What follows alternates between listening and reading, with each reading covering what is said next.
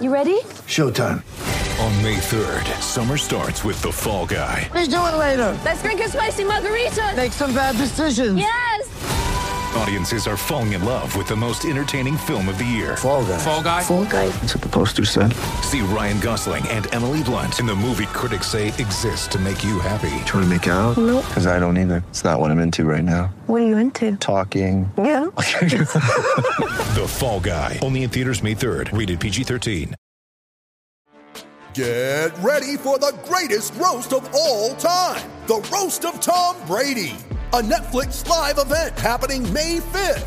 Hosted by Kevin Hart, the seven time world champion gets his cleats held to the fire by famous friends and frenemies on an unforgettable night where everything is fair game.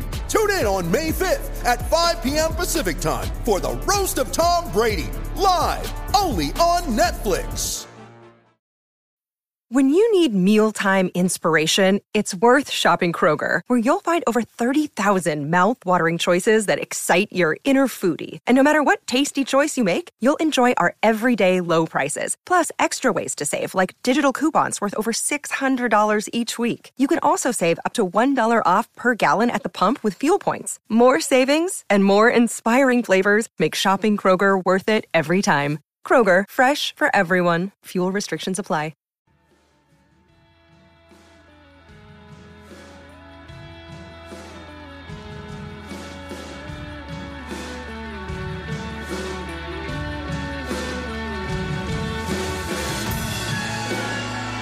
Hello and welcome to the Wisden Cricket Weekly podcast. India won the final test at Ahmedabad by an innings to seal the series 3 1 against England to book their place in the World Test Championship final and return to the top of the ICC Test team rankings. We'll be discussing that, England's win in New Zealand, some captaincy news in South Africa, sixes in the West Indies, the PSL postponement, and much more. I'm Yas Rana, and to get through all that with me today is the managing editor of Wisden.com, Ben Gardner, the magazine editor of Wisden Cricket Monthly, Joe Harman, and the editor in chief of Wisden Cricket Monthly, Phil Walker. Let's start on the test itself before going into the series as a whole. In the end, England lost by an innings, but at one stage, fairly deep into the second day, they were arguably ahead in the test with India six down in their first innings, still trailing by 60. And then Rishabh Pant and Washington Sundar, but especially Pant, took the game away from England. It was Pant's third test 100 and yet another decisive contribution this winter. Joe, that final session on the second day was probably the most important of the game, um, and just took the game completely away from England. Yeah, he absolutely did. I've said, I mean, Phil and I were exchanging a couple of messages just after this, and and I said to Phil that even though it looked, the scoreline said England were absolutely in the game at that stage. Personally, I still didn't really feel like they had a particularly big chance because it just felt like they were going to just be blown away in their second innings, and that India would be able to manage to chase whatever target they had. But that said, yeah, Pant was awesome as he has been for the last four or five months now. Um, he's already creating a legacy as a, as a special cricketer and he's only just getting started. Uh, and yeah, I mean, England will be pleased to see the back of him for now, but then we'll be seeing plenty more of him this summer, which um, England bowlers might not be looking forward to. But I think most England fans will be, even he is going to put England to the sword again. Yeah, he played that one shot uh, off Jimmy, didn't he? The reverse lap over over the slips that was just just incredible. I don't think that I mean you're not supposed to do that in Test cricket at all, let alone to uh, a guy with 600 Test wickets, let alone when he's he's bowling the secondary ball. So that yeah, that was a that was sort of like a sort of scales falling from the eyes moment. I think for anyone who is still doubting how good Rishabh Pant is, but yeah, it was it was it, you, I really did feel like England were actually in the game, and especially because I kind of felt before the test that they quietly had a chance you know, that obviously it was only 2 1, and India had to kind of, I don't know, so the scoreline didn't flatter them, or the, the, results didn't flatter them, but it was uh, England had had chances in those first two games as well. Like if England had just given a little bit more of themselves or turned it on just slightly at the right moments in those games, then they would have been quite a lot closer. And then I think I think India scored more runs in the last session of day two than they had in the first two combined. And yeah, that really was just the the real moment when it kind of turned into a tour when England had kind of kept their heads up, sort of competed to being one of those tours where it kind of all just started falling apart. And that last day batting performance was exactly that kind of uh, sort of end of tour, sort of let's just have a bit of fun and like it'll all, all be over soon kind of thing. It just sometimes in test series you get you get into what feels like a kind of inescapable rhythm, and it's often when England are playing in Asia.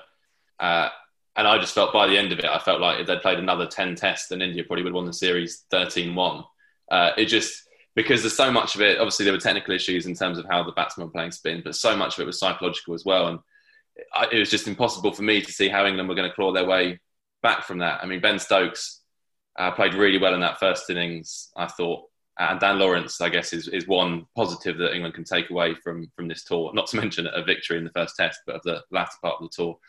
But it just didn't feel like, as a group, they had anything like enough to really push India. And when you look at the margins of defeat in each of those uh, second, third, and fourth tests, uh, we can talk about rotation, we can talk about various other factors, but the fact is England were well beaten by a much better side. I kind of think, though, that we'll get onto the batsmen in more detail later on, but I kind of wonder how much can you really criticise the England batting group just because like a lot of very well established Indian batsmen really struggled as well. I know that other than Root, no English batsman averaged more than 25, but other than um, Sharma and Pant, none of the Indian top six averaged over 30 either. Kohli, Pujara, Rahane, Gill all struggled. It was just a very hard series to bat in, really. And I, I do think the the margin of victory did kind of flatter India a little bit. It was kind of the odd individual standout innings that took England away. Uh, yeah, I, I, would say that's fair up to a point. Um, certainly, Sharma was the standout player across the course of the series and was playing a different kind of game. Um, of, of, the many reasons why England will kick themselves when they when the post mortem gets played out here, Kohli didn't get many runs. I mean, he got seventy odd in the first Test match, albeit in a kind of rather futile cause and then got a couple of blobs and not much else. Now, when, when you look at the and the Rahane the same, you know, a nondescript series from from a brilliant player. So so I think in mitigation those those points are fair and, and reasonable. And and while we don't want to go down the down the road of the pitches again, uh, the the reality was that they were tough places to bat for everybody concerned. Um, that's what made Sharma so special and what makes him so special in Indian conditions. Eng- England's mind went, uh, I think somebody said it just now, uh, the, the, collective psyche of the side was shot by the end of it. And, and as Joe's right, I mean, this happens. This happens on long tours away from home in particular, and it's happened here.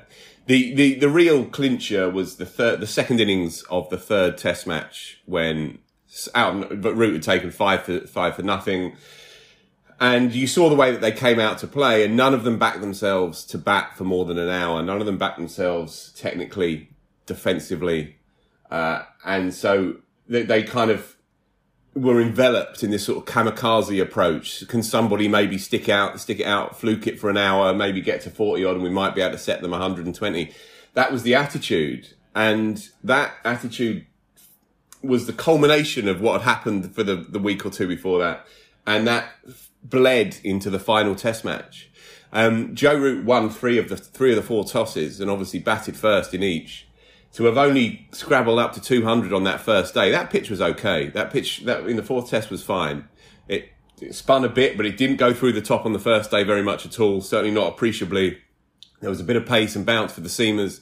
It was a good cricket wicket, um, and, and and England's England's top six seven. They just they couldn't rouse themselves, and technically as well, they just they'd run out of trust in, in themselves as well, you know, and and even Stokes, who did play nicely, the ball that he got out to is the ball that he's got out to all winter, the kind of vaguely non-turning left arm non-spinner into the non-rough, and he plays back and he misses it, and that, and that seemed to to typify where the where the team were by the end of the series. Really, um, they will still look at that and look, it sounds a little bit naff to, to talk about this, but in a nip and tuck series, in a nip and tuck test match, and that test match was until Rishabh took it away from them, and it, and he was out. He was he was out. LB the, the final ball before tea or the final over before tea on that second day.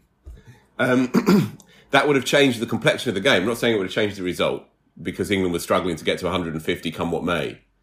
Uh, but it would have changed the complexion of the game and it would have given India something to chase on that final innings. As it was, uh, I think the energy, the life just sucked out of them at that moment. And poor old Dom Bess, covered in clarts from head to toe, desperate for a break, um, hadn't bowled well, but you know he's plucky, and you, he's a cricketer that you warm to for that. And he just needed a break, and that that LB that wasn't given. Well, they will look back at that and think that that was the hinge moment of the game, really. just on England's issues against spin, watching them collapse again in that second innings uh, of the most recent test, it reminded me of.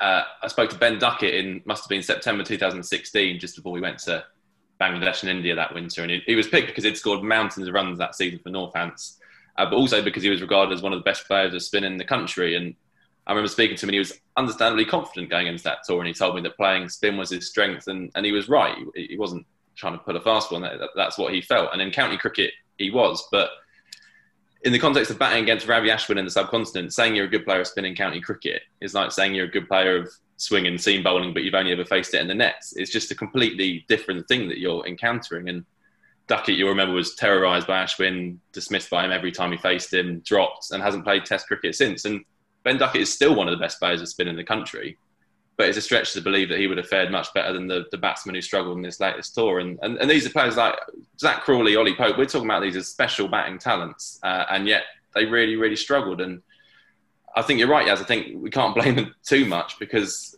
partly because of the pitches, but more just because of where they're coming from and the experience they've had against spin bowling. Yeah, I, I think that's absolutely right. Um, the, the frustration for England will be you mentioned them. Pope, Pope and Crawley are the big the, the totems of English batting for the next five years. This is how, how people are seeing it, and understandably so, I think. Um, but they've a faced no kind of kind of quality, as you say, Joe. But b the frustration will be that when Cook went to India as a greenhorn, and when Root went to India as a greenhorn, they both made runs immediately, and there was something innate in their approach that enabled them to to circumnavigate the complexities of batting batting in India, batting in the subcontinent. The frustration has been that neither of these two, who you were hoping would play one defining innings, say in eight te- in eight innings, and okay, Crawley played nicely for fifty, but that was against the Seamers, um, and I don't think he's been out against Seam since the middle of last summer or something like that. So. So the frustration will be that there were there were very few indications that either of them had, had begun to crack the puzzle. Now, there are many examples of some great players who, who firstly never cracked the puzzle, but who certainly took a while to crack the puzzle.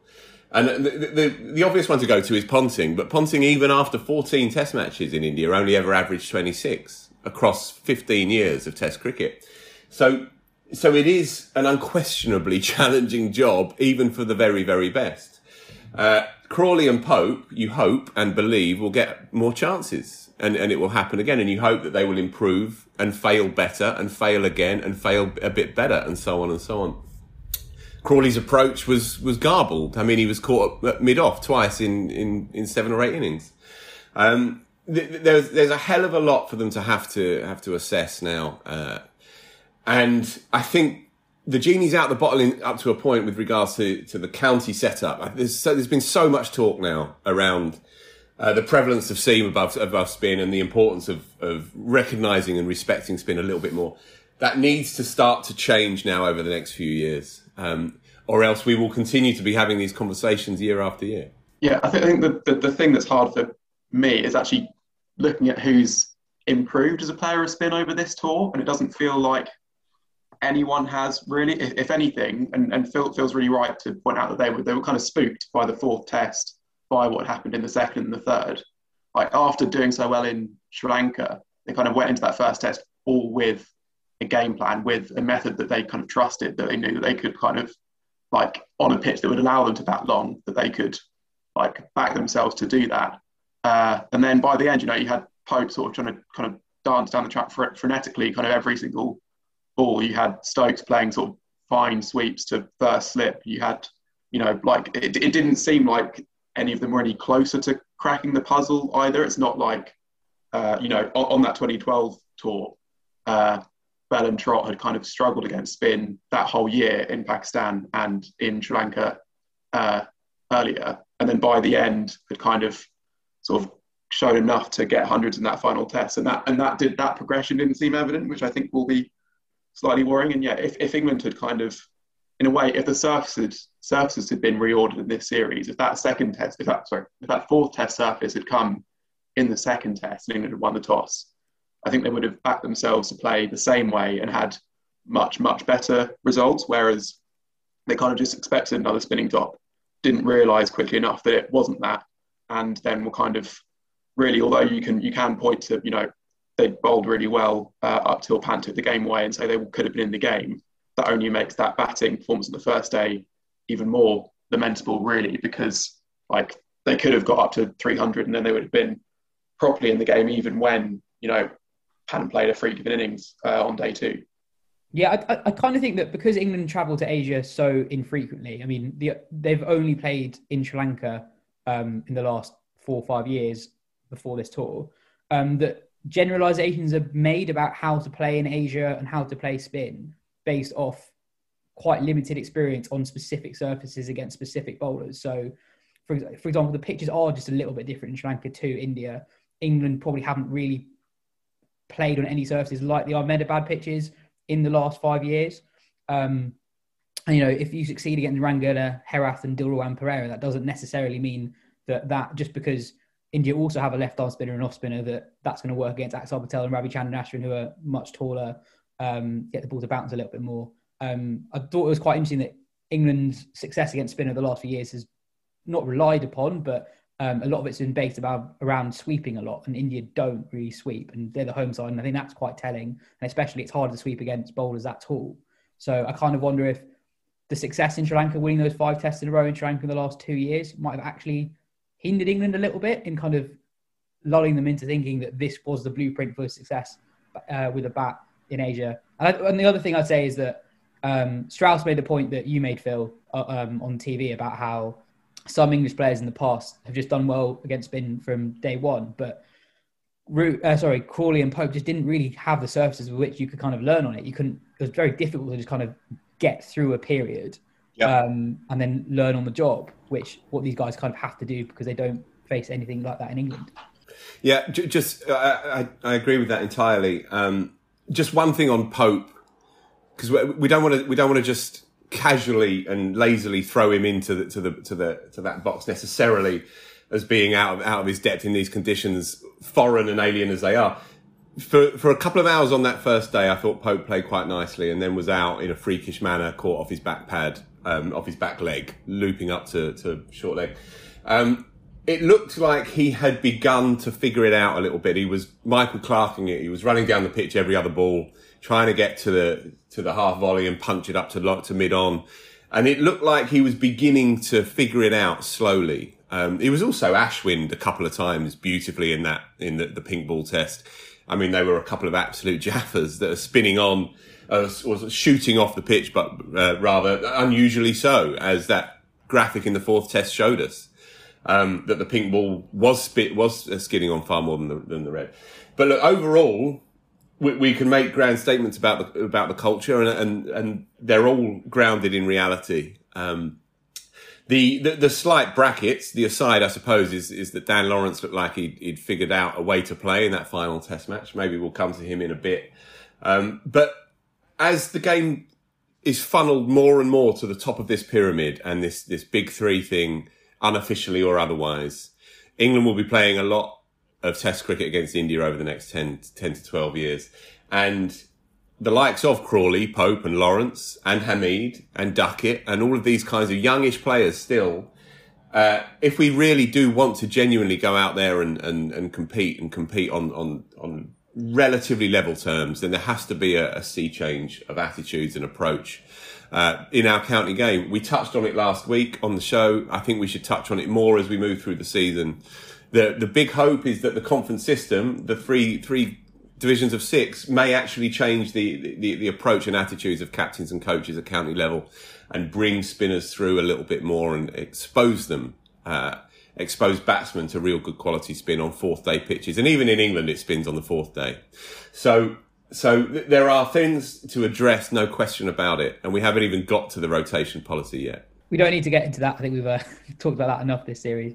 I, I want to. I want to. The, did you see? Did you see the story in the in the Mail on Sunday on Sunday that Root has broken ranks? Did you see this? Well, so Root has has has come clean on it through the daily through the Mail on Sunday.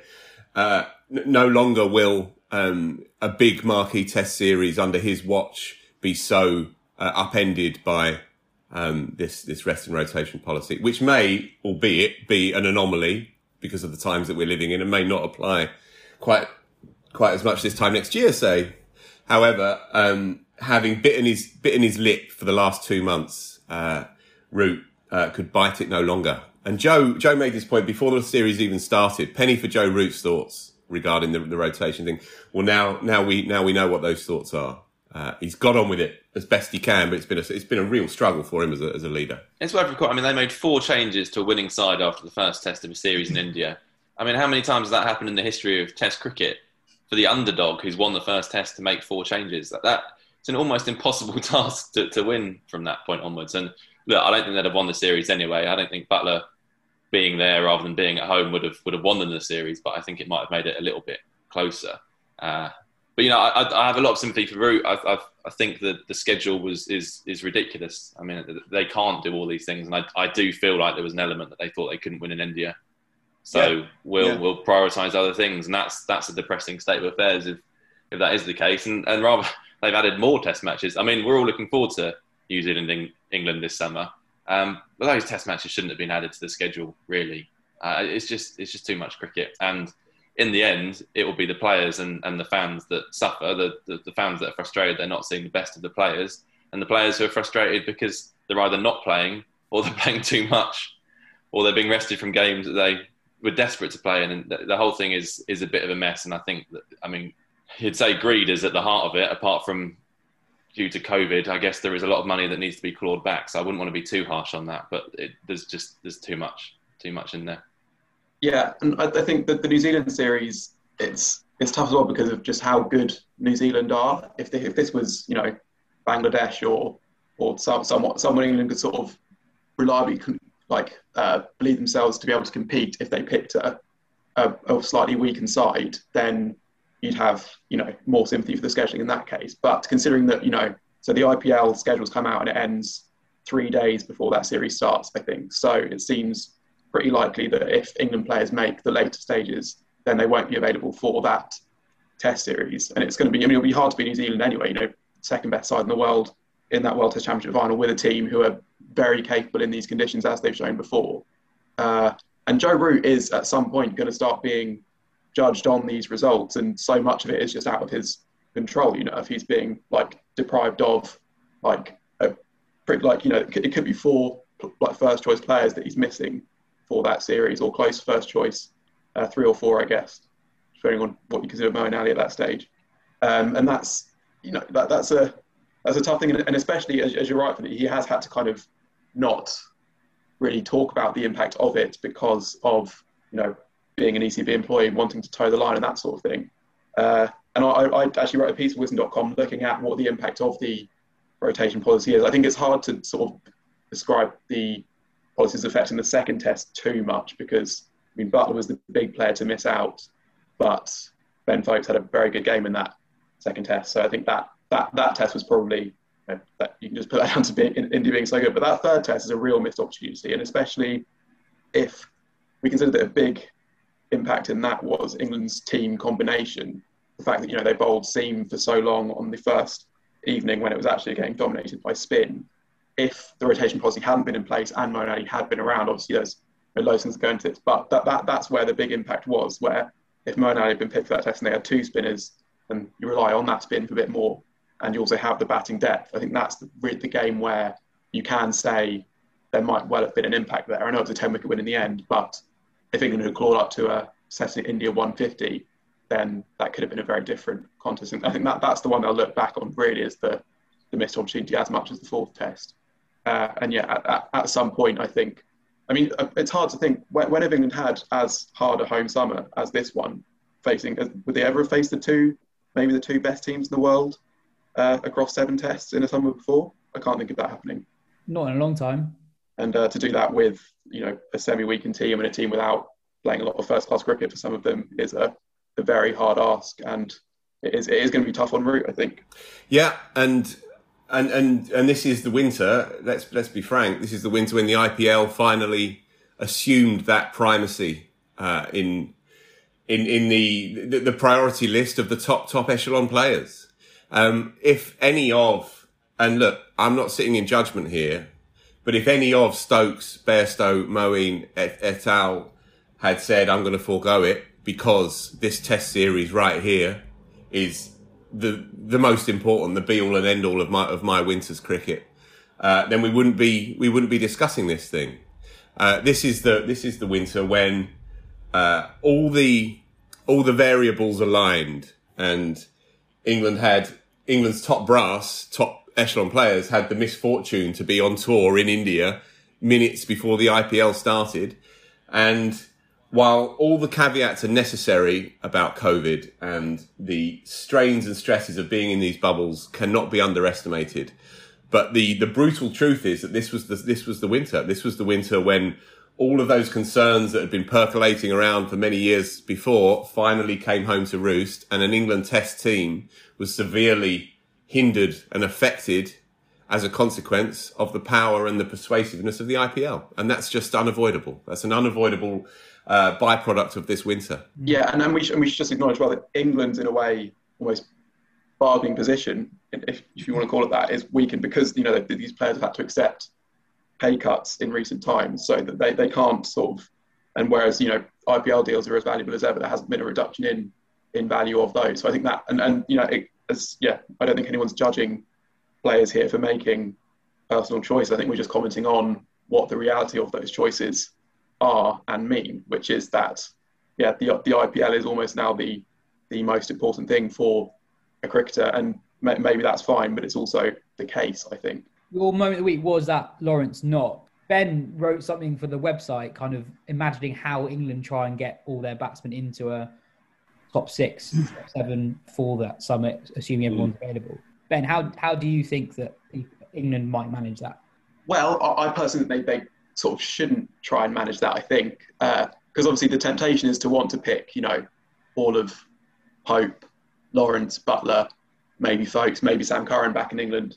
Uh, but I think that you know we've seen so many times for England recently when they've tried to sort of take one of their middle order or lower middle order players and sort of shove them into that number three role, and it hasn't worked. Basically, that was the winter of uh, when would it have been 2018 19 when they had five number threes and six test matches.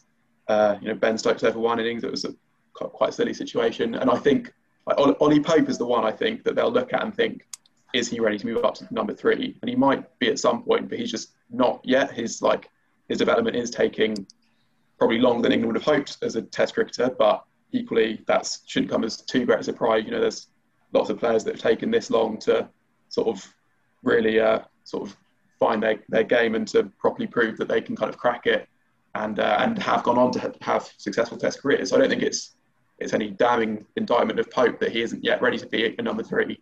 But I think that for the moment, basically, I, th- I think there's a slot to be won. Essentially, I mean, it could be that Rory Burns tears it up in the start of the county summer and comes back to open and probably goes back down to number three, or it could be that there's a, a county batsman, could be you know a, a Malan, it could be someone like that who sort of comes in and stakes a claim. But I I would be against pushing up a Pope or a Lawrence or even a Ben Stokes uh, to number three, uh, just so you can fit all those players in because we've seen how specialised position that is at first drop. And you're kind of, it's, it's not really a solution if the player that you're putting up there is unsuited to the role and therefore doesn't perform. That's not really a solution at all, in my opinion. Ben, presumably with Pope, you're saying you're not saying he's unsuited to the role and that he won't be able to fulfil it ever. It's not against his style. It's just a lack of experience in that position yet yeah, that, that that's it. Yeah, I mean, because because you know, for, for all his promise, he averages what just over thirty in Test cricket at the moment, and that falls down to twenty three in the last twelve months. I think he's he is struggling a bit at the moment. Not that England shouldn't show faith, but I just think that that show of faith shouldn't extend to asking him to you know sit in the most important position in the batting order yet. I think, and you know, maybe that changes if he if he goes back to Surrey and says, "Can I bat number three? and then well, this is what, 400s in nine games, but this is what I was going to say. I mean, you, you, pointed out before we started that there are nine rounds of county championship games before the first test of the summer. Uh, I think Pope should bat three for Surrey. I mean, Surrey's batting lineup has not exactly been firing. I think they could do with him there. And we know Pope's record in county cricket is astonishing, kind of uh, right up there with the very best in, in first class cricket, domestic first class cricket of all time. So I think he should bat three. He could easily have a, a couple of tons by the time the first test rolls around. And then he probably is quite a good option to bat a three because I don't think there are a, a huge. We, you talk about being a specialist role, but the problem is they don't have that many people in that role to fill that position. So that's what I would be thinking of as Pope. And I think he's had a tough winter, but I think we, we shouldn't forget the innings he played in South Africa, what he's done in county cricket. Um, he's still very much going to be part of England's future. Um, and yeah, I could easily see him batting at three um, in the in the not too distant future. It's worth bearing in mind that the final Test match of last summer, uh, a lad went out batting at three and got 267. So it's not unreasonable to think that Crawley may just slip back into that role in England. Uh, the experiment of opening him over the winter, I think personally, I thought made sense, but uh, I think we've seen um, that he's, you know, he has his issues against spin in a way that he certainly doesn't against seam. So there's every chance that Crawley just slips back in there and Lawrence sits on the bench, and I think that's fine. I think that's that's fair. I mean, the kid's only just getting going anyway. The the, the more expansively attacking move would be to open with Crawley. To main, you know, I know that he's done it successfully before, and he's he started his Test career as an opener. Um, so it's possible that they could do that and and bring Joe's as ever sensible regarding Pope. Um, Stokes is another option. Stokes, Stokes is an intriguing option, and if Stokes is going to bowl less and less, then you can you can theoretically, he has the game to bat three. He also has the, the, the tempo to bat three in an attacking team. The, the, the, it's offset by how important he is in that middle, in that middle section with some youngish players potentially around him. But then again, if Buttler is developing properly and is, is, is now comfortable at test level and he's at seven, then maybe you don't need Stokes at five quite so, quite so critically there's all kinds of permutations. Um, but but I but when it comes to Lawrence, who my sense is that firstly I was surprised that he got got to play in that final Test match. I, I wasn't really expecting that to happen, and I thought we would end up with Lawrence having had a taste of it without really having shown too much. That's 70 in the first Test match. Uh, the way that he batted in that final game does throw it off kilter a little bit because he showed that he had the temperament and the balls to do it. Uh, in a horrible pressure cooker, futile situation. Um, and he played nicely across both innings there. So that might might turn England's head a little bit. Uh, I can see Lawrence in a bizarre kind of face-off type, type fashion, actually fulfilling a kind of Collingwood-like role in this England side at five or six, despite batting obviously nothing like him, but doing that kind of role where he he the, the other players work around him. I can see that being that being a nice role for Lawrence down the line in this England side. Um, there's all kinds of permutations. My instinct is that Lawrence won't get the won't get the nod initially. Um, and batting at Chelmsford, he's not going to walk into that first Test match with four or five hundreds under his belt. So my instinct is that he'll probably be in the squad, but uh, sitting on the bench initially. Yeah, but I, I, think that as much as we talk about the players that are currently in the team, I think there will be a lot of county players looking at that number six position, feeling that it hasn't been nailed down, looking at that number three position also, and feeling that there might be, and the openers position, and feeling that there's there's more reward than there might normally be for having a you know the right of form at the right time this summer. I think, especially with so much county cricket before uh, that first Test match, I, I, wouldn't I wouldn't rule out someone that we haven't really discussed too much, like possibly a, a Joe Clark, someone like that, making a, a real case for that first Test against New Zealand. Uh, I can see that happening, even if you know it feels like England have such a, a array of options at the moment. Or Yeah, and Sibley's played 18 Test matches now and has made a single figure score in the first innings of half of them. This is across all kinds of different conditions. I like Dom Sibley a lot as a bloke, and I like to I like to see the way that he goes about it. Um, I like his industriousness, his resourcefulness, uh, but there are concerns there, unavoidable concerns there. Uh, Rory Burns, again, we were collectively we were lauding having two good old fashioned one right, one left opening batsman a year or so ago, and now they are both uh, in the spotlight. Let's be fair, and so and so you know, a, a, Will Rhodes type player to, to break out in those early year, uh, early months of the season, undoubtedly then does throw those opening spots and the number three spot up for grabs. This is, this is often the way it is. Come the end of a, of a grueling winter, suddenly everything's up for grabs. We haven't even mentioned Jonny Bairstow, by the way. We haven't even mentioned him at all. Um, Joe, is that experiment finished? I think so. Well, I only really thought he should be recalled because he was such a good player of spin. But then we got a reminder that, like most English players, when the ball's turning like that, they do, they do struggle. I don't know. I mean, it was a pretty miserable experience, wasn't it? With a bit of optimism after Sri Lanka, and then the whole situation, which we don't need to go back into, about him going home, uh, which was all, yeah, supposedly for the benefit of his mental health. I don't think it can be he can be feeling particularly great at this time, and it would have been a really difficult period for him. Uh, I don't see him playing Test cricket again, personally. no, me, me neither. Really, I was surprised, but behind it, I, I like the the theory, the thinking of this being a kind of a one-off winter hasn't worked, uh, and I think now they it will be sensible of them to recognise that he offers a lot in white ball cricket, but in red ball cricket there are other better options. Just just one name to mention, and, and Ben brings them up fairly regularly, but and I think you might have just mentioned now actually, but. Uh, Dawid Malan, I think, is one worth keeping an eye on early weeks of the season. Uh, he had a brilliant start for Yorkshire last summer, um, right up there in the top of the averages. Uh, and also, he's got the kind of handy Ashes century in his back pocket, which, as we get towards that squad, is going to count for quite a lot, I think. Uh, and he hasn't gone to Yorkshire to to finish off his county career. He's he's gone to Yorkshire to win back his England spot. He's fiercely ambitious, and even though these things shouldn't really matter because they're such different formats, his stock as an international batsman has risen hugely based on what he's done in T20 cricket, which I think does have an impact to a degree. Uh, so I think he's he's one worth keeping your eye on over the kind of the first yeah. couple of months of the county season. And while, and while, we're here, let's all do the Hasib dance. Let's all do the Hasib Hameed uh, jig. Um, Vice captain now at Notts. Who, who's to say? Gets a couple of hundreds early doors. We'll be all in, won't we? You know that we will. I, this, I always find it um, the the start of a county championship series after England have had a bad winter. Not necessarily not saying that England had a bad winter, but when England haven't done great, it's just so much more exciting because uh, all, all, all, these there are so many players who, uh, some of whom are not on the radar at all. Somebody could have 400s by mid May and suddenly they're right in discussion. And equally, some people can bat, like Hameed, bat their way out of the team as well. Like out of the guys we mentioned, somebody could average 23 after eight rounds and suddenly somebody we assume is um, is a shoe in, at least for a spot in the squad, could be completely out of the picture.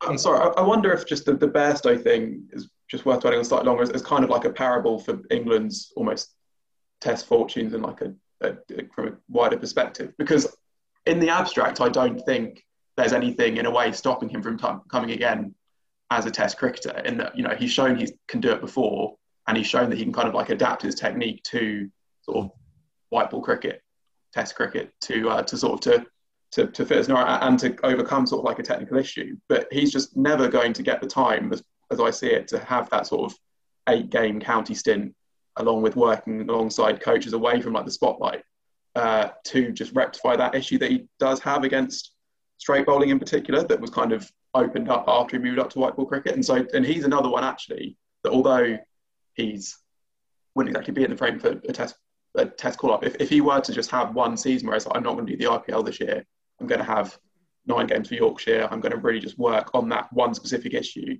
I could see that having almost like a transformative impact on his game and I just don't think it's ever going to happen. Basically, the cards just aren't going to fall that way for him. And that's fine. He's going to go down as one of England's best ever white ball players. But that's that's almost, I think there's a world where that's all it would take for, for Bairstow, I think, because we know how good he has been before and we know how good he kind of still is in, in white ball cricket. And I, I don't think it would almost take that much for him to become a test class batsman again. But I also don't think that it's going to happen, I guess. I've got a question for, for any and all of you.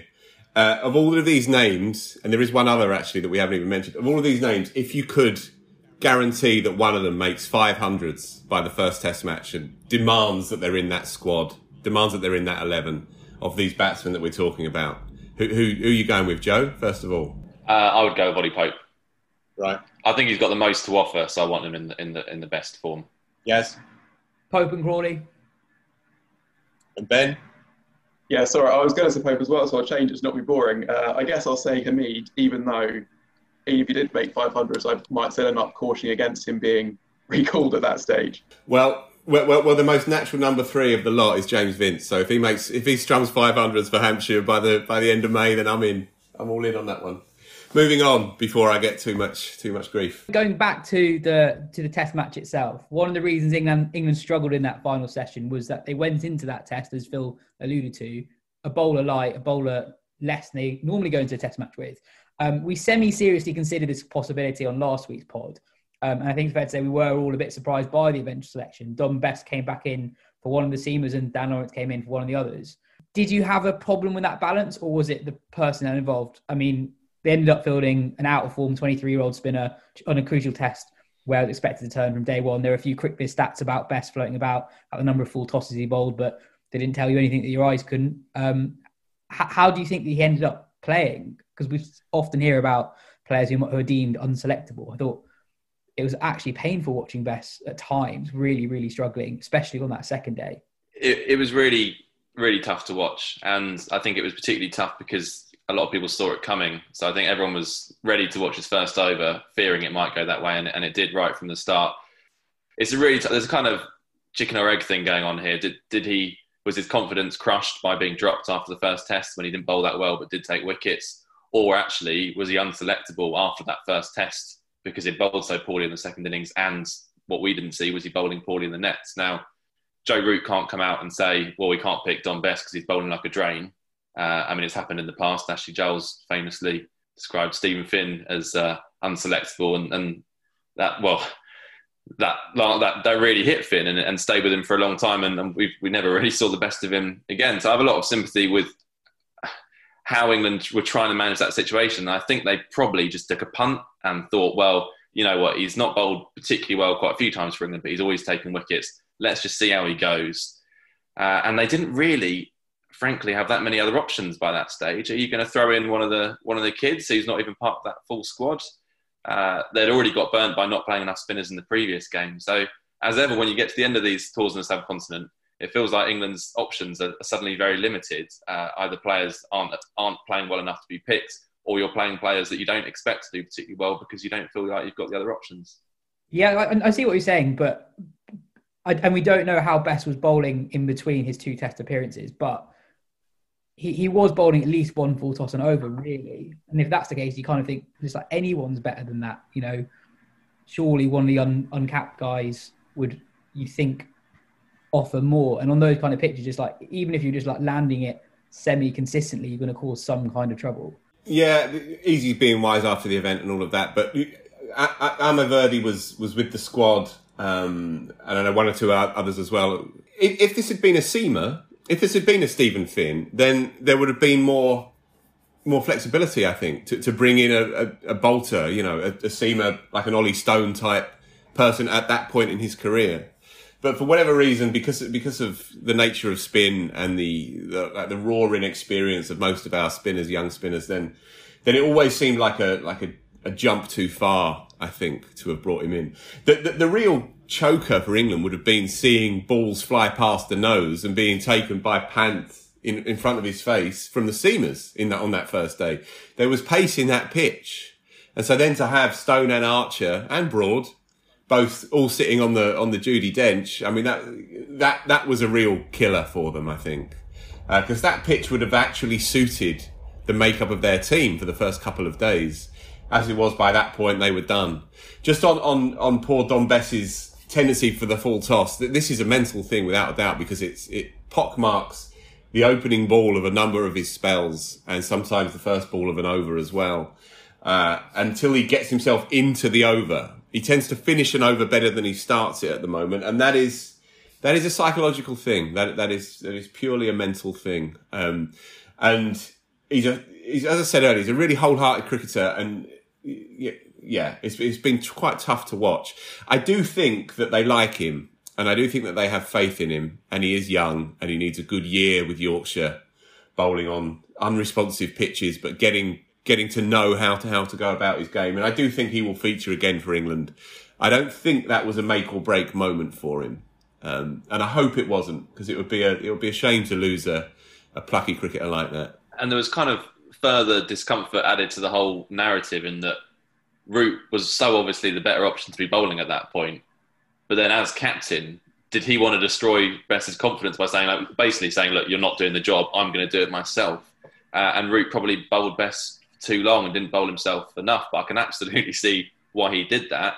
Uh, and that was it was kind of unfortunate that he was the captain in that situation yeah. because it was it was would have been him saying I'm taking the ball. If there's one vignette from this series to take away, one visual moment from this series, it is day one, second test, Moeen Ali bowling a mixture because he hasn't bowled in months and clean bowling Kohli through the gate with an all-time Jaffa on on a day when he goes at four and a half, five and over, and England kind of lose the game on that first day. As Sharma's bat does the talking, and Moeen can't quite keep it together. However, that moment sums up England's winter for me. An absolute Jaffa by a bowler who would have had a lot to say in Test matches three and four, but was home uh, comfortably before that third one even began. We've talked about um, what English cricket to do can, to produce more spinners and better prepare their batsmen for spin. I think one one thing that is just like quite damning of the predicament that England are in is that you're only one spinner kind of like the prime years of their career was in the squad really. So there's one uh, Jack Leach was the only spinner who toured who was born between 1987 and 1996. Four of the spinners who went were 24 or under.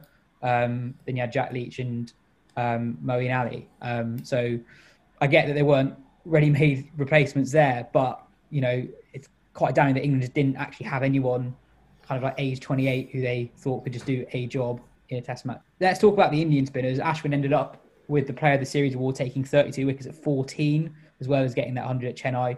Axar Patel ended up with 27 wickets at 10.59. Um, ben, can you can you remember a debut series as good as that with the ball? And then, do you think he's um, actually going to play again the next time India play a Test match or even a Test match? Uh, can I remember how, uh, debut series that good the ball? No, is the is the short answer basically, and and and we should actually, you know, as as much we can talk about England's deficiencies playing spin, as much we can talk about the pitches. He was just brilliant, and, and especially brilliant just at understanding immediately how to bowl on the pitches that he came up, uh, that he was faced with, and the balls that he was faced with bowling with. Like he wouldn't have bowled with the pink ball much in his career, and yet knew instantly that it was that sort of that quicker, straighter one mixed with sort of the sharp turning, uh, the sharp turning one that was going to just give him like huge rewards, and it, and it, and it did. So yeah, that was a, that was brilliant. Yeah, he's he, I mean he's very unlikely he's playing the World Test Championship final. Uh, India might just go in with one spinner, and even if they go in with two, Jadeja will be fit by then, and you'd think it'd be Jadeja and Ashwin. And yeah, he's going to have a hard time fighting past Jadeja because they're they're very similar bowlers. Really, they're both they're not just left arm spinners. As you say, as you were saying earlier, as there's spin bowlers and there's spin bowlers, there's many different types, but him and Jadeja are both that kind of darting, accurate, quick type, and so they offer very similar uh, things to England's attack to India's attack. Whereas, uh, so I think that even if India are going in with three spinners in the future, we also didn't see much of him with the bat, although supposedly he can bat a bit. But if India's first choice are Ashwin and Jadeja, who can both bat as well, then uh, I think, yeah, f- fighting past them is going to be very difficult. Uh, but, you know, Jadeja's not going to be around forever. Uh, and he could well, you know, we've seen Ashwin and Jadeja also kind of dovetail for form and kind of come in and out of the side. I don't think it's out of the question that in a few years' time, we're uh, Patel's back in the side and is, uh, uh, you know, on his way to, you know, to filling that hole very capably. I think. So yeah, he was a uh, he was absolutely brilliant. Mm. There a thought for um, Shahbaz Nadeem. Do you remember him from what Yeah. four weeks ago? Two for two hundred and thirty-three.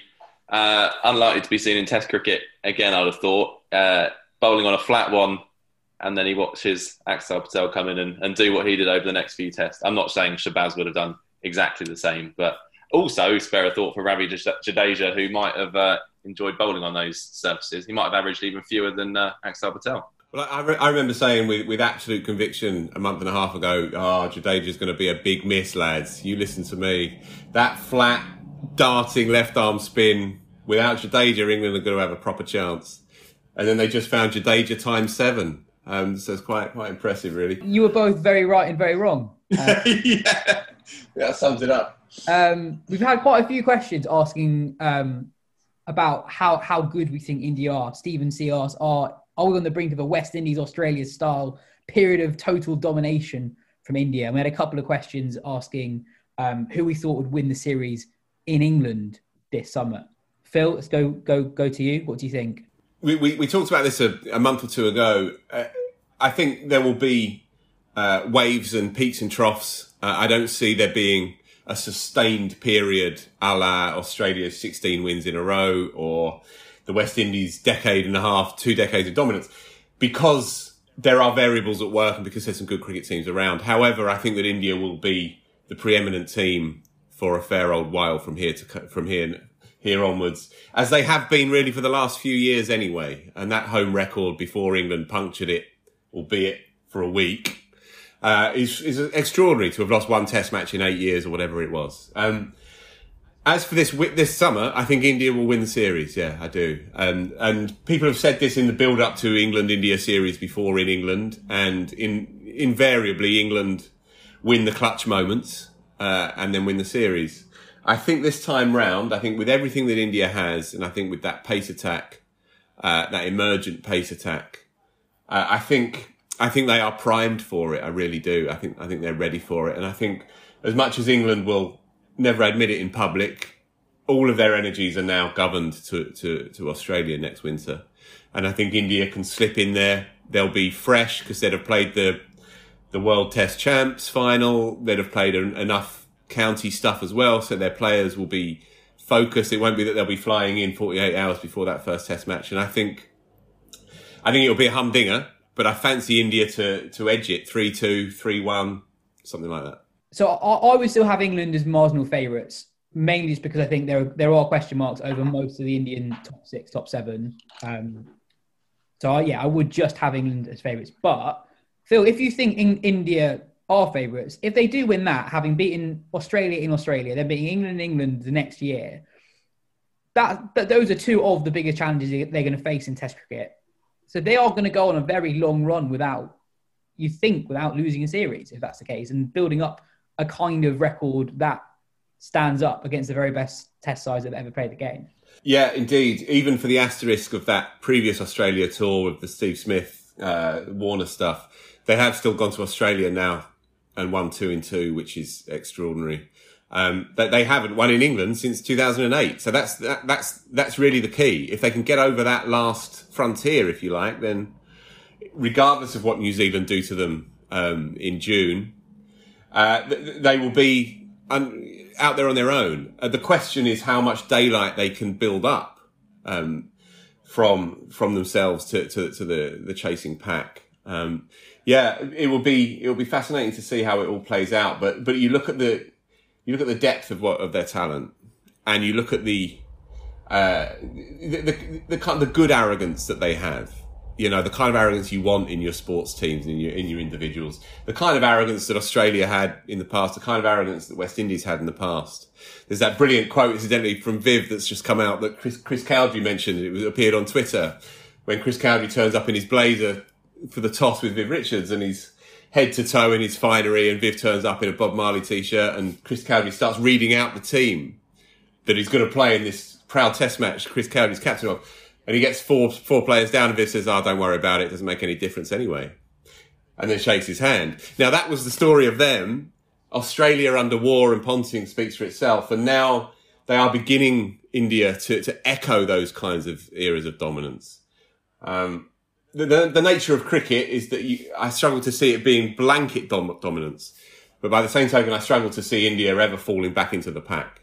They're just too strong, too vast, too powerful, uh, and they know it. That's the key. They know it. Yeah, I, I suppose, but it's almost an inversion of, of that Viv Richards thing, where with India, it, it, doesn't matter who we pick, we're going to win. Like they've uh, yeah. won in Australia and in India with such sort of contrasting lineups, uh, with you know newbies coming in and taking wickets and scoring runs straight away. I, I think the I think yeah, India have as good a chance as they've sort of ever had, and I think that uh, the depth in that pace attack especially is key. And we saw Siraj's uh, working over of Joe Root on day one of the fourth Test match was complete, and you know on a, on a pitch that sure it was it was bouncing a bit, it was reasonably useful for seam, but that's that that's conditions where Joe Root would back himself to like to, to you know to not be like a completely defeated by a seam bowler, and Siraj did that. So that that's huge for India, and you know it might even be that he's sort of first choice by the time that that series rolls around in England. He looks like he could be a very capable bowler there.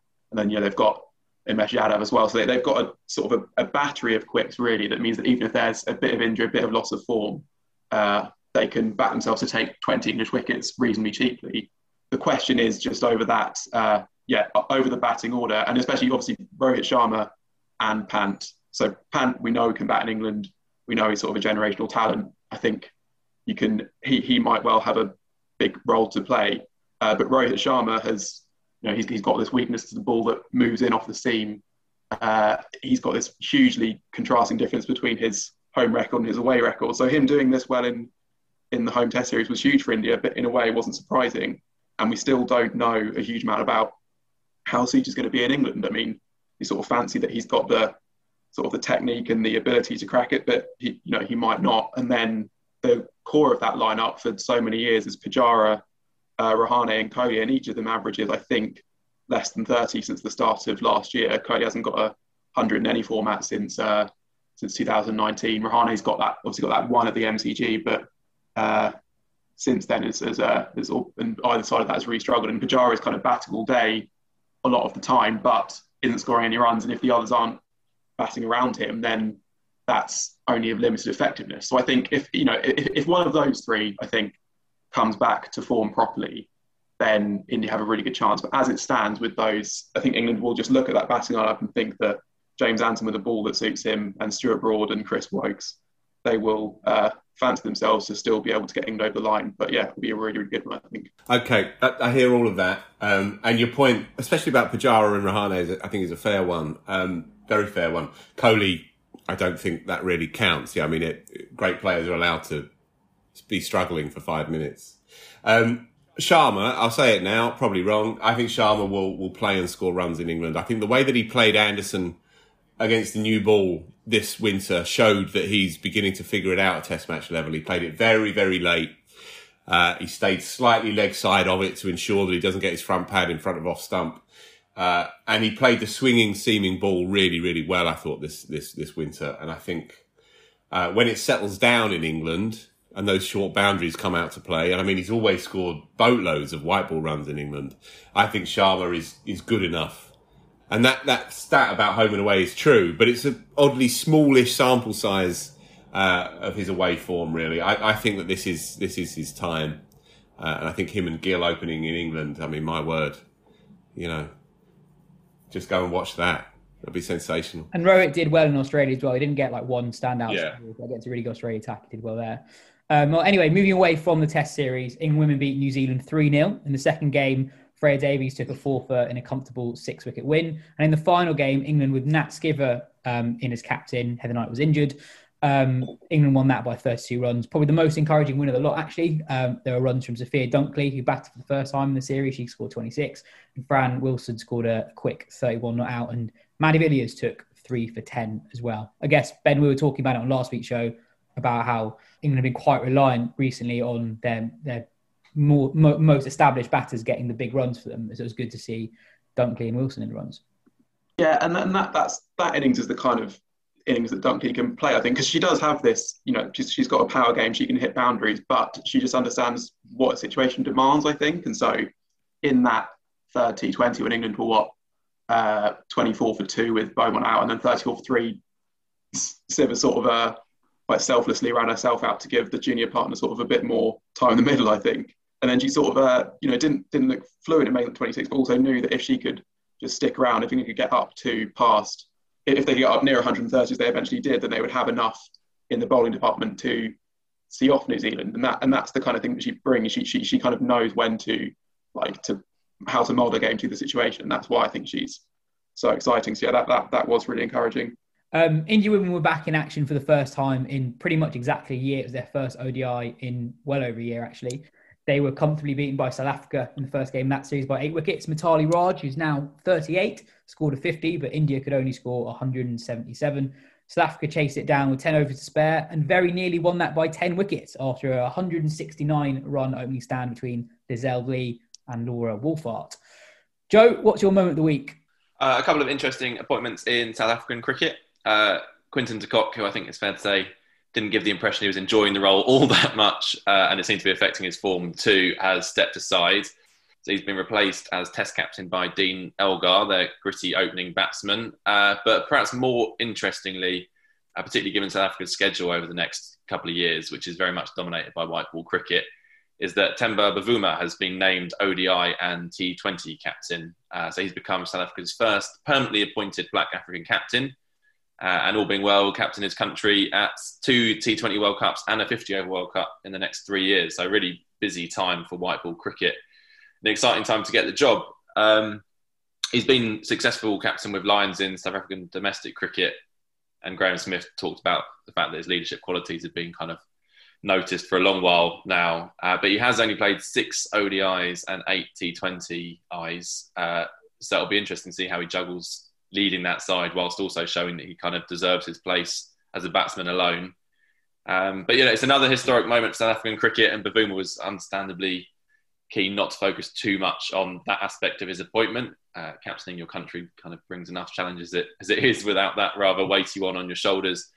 Um, but I would suggest uh, his first job should be to get on the phone to AB de Villiers and, and beg him, ask him for one last hurrah at the T20 World Cup later this year. And then who knows, South Africa could go on, could legitimately go on and, and win it. I think they have got a, a, strong enough side certainly to be in the mix. And if you can add de Villiers to it, uh, then I think they could be there or thereabouts. Yeah, Bavuma's white ball career is almost the opposite of his test career in that he's had very few opportunities um, and done really well there. Um, and it's almost been quite strange how infrequently he's played in white ball cricket based on how well he's done. Um, and I guess on Elgar, just the, we talked about potentially Markram getting captaincy, but Elgar is just the most sensible decision, really. One of the only few, one of the only batsmen in that team who's actually guaranteed a spot at the moment. He's also made it clear that he's desperate for it, which shouldn't necessarily count for all that much when it comes to Test captaincy. But they they, aren't exactly awash with options. Uh, he's definitely going to play, uh, and he just looks like a South African Test captain, doesn't he? There's, there's, there's, there's something about him. Um, so that it looks like two very sound appointments. The, de Kock thing never really felt right uh, for all sorts of reasons. Um, so I think all parties will be glad that's over. Um, and yeah, it's it's a it's a tricky job being captain of South Africa uh, for lots of reasons. Uh, it'd be fascinating to see how they both go. My moment of the week was uh, Kieron Pollard hitting six sixes in an over. It was, a, an, it was an amazing game actually. So he hit the six sixes off Akila Dhananjaya, who had already taken a hat trick in the same innings.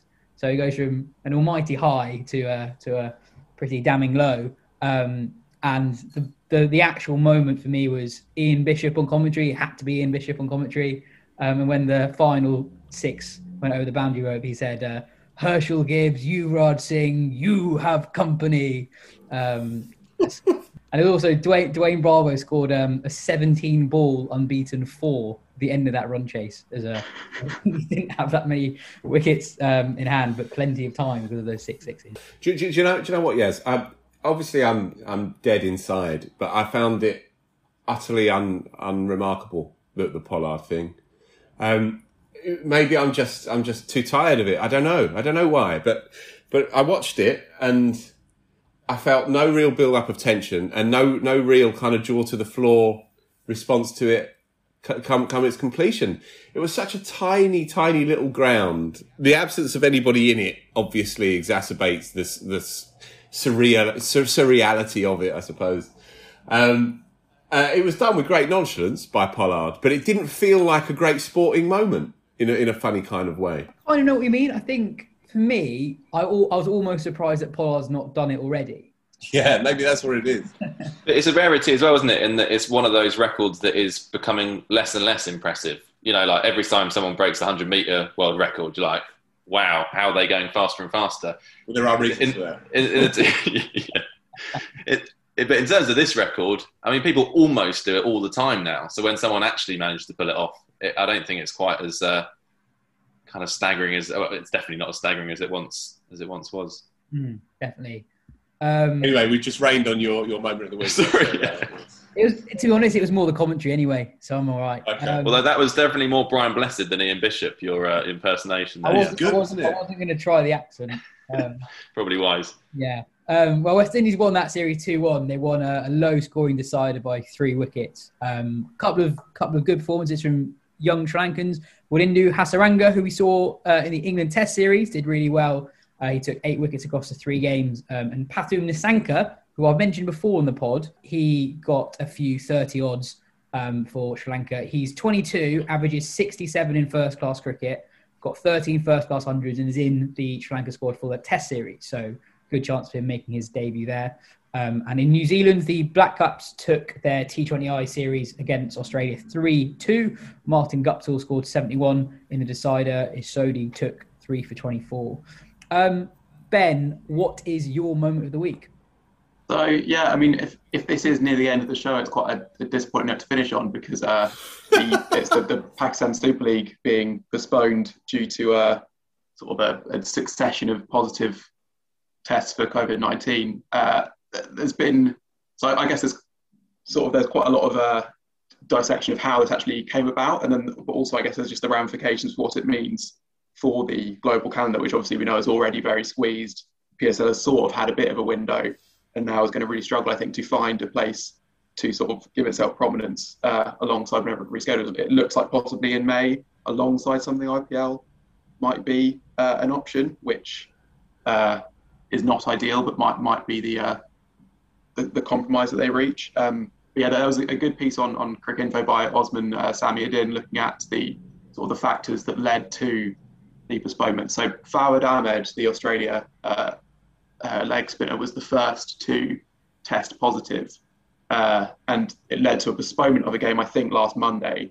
But so he he was first started feeling ill I think on the Sunday evening, and then uh, he self isolated straight away.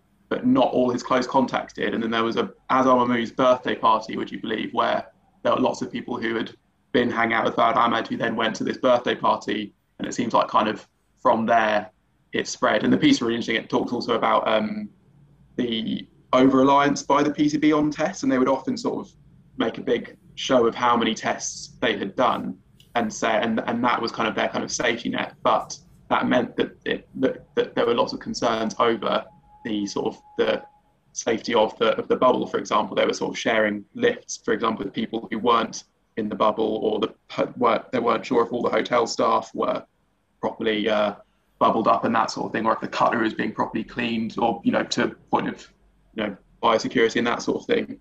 Uh, so yeah, it's a sort of a sad situation because I was really enjoying the competition. Uh, between that and the IPL as, my favourite T20 competition to watch, I think, and now we're sort of just after having such a high octane start to the year for cricket with the England series, or the Australia series, and then the England series, we're also going to have just a little bit of a lull. I know we have the, the white ball game to come up with, but it's not the the all day, everyday thing that I kind of need to get me through lockdown, I guess.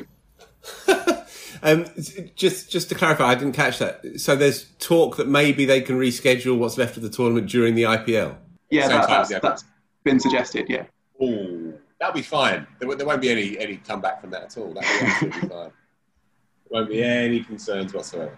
Finally, let's end the show with a, a Cameron Green Sheffield Shield update.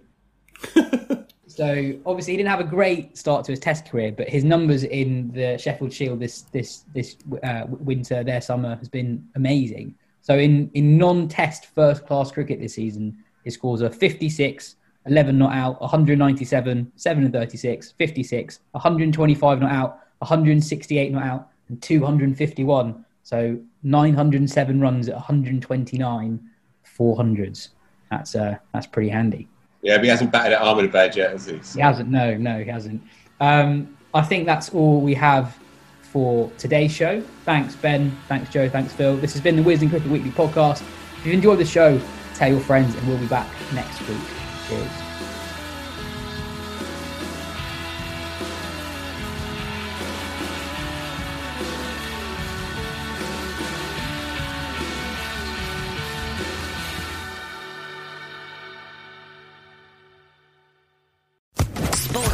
Podcast Network.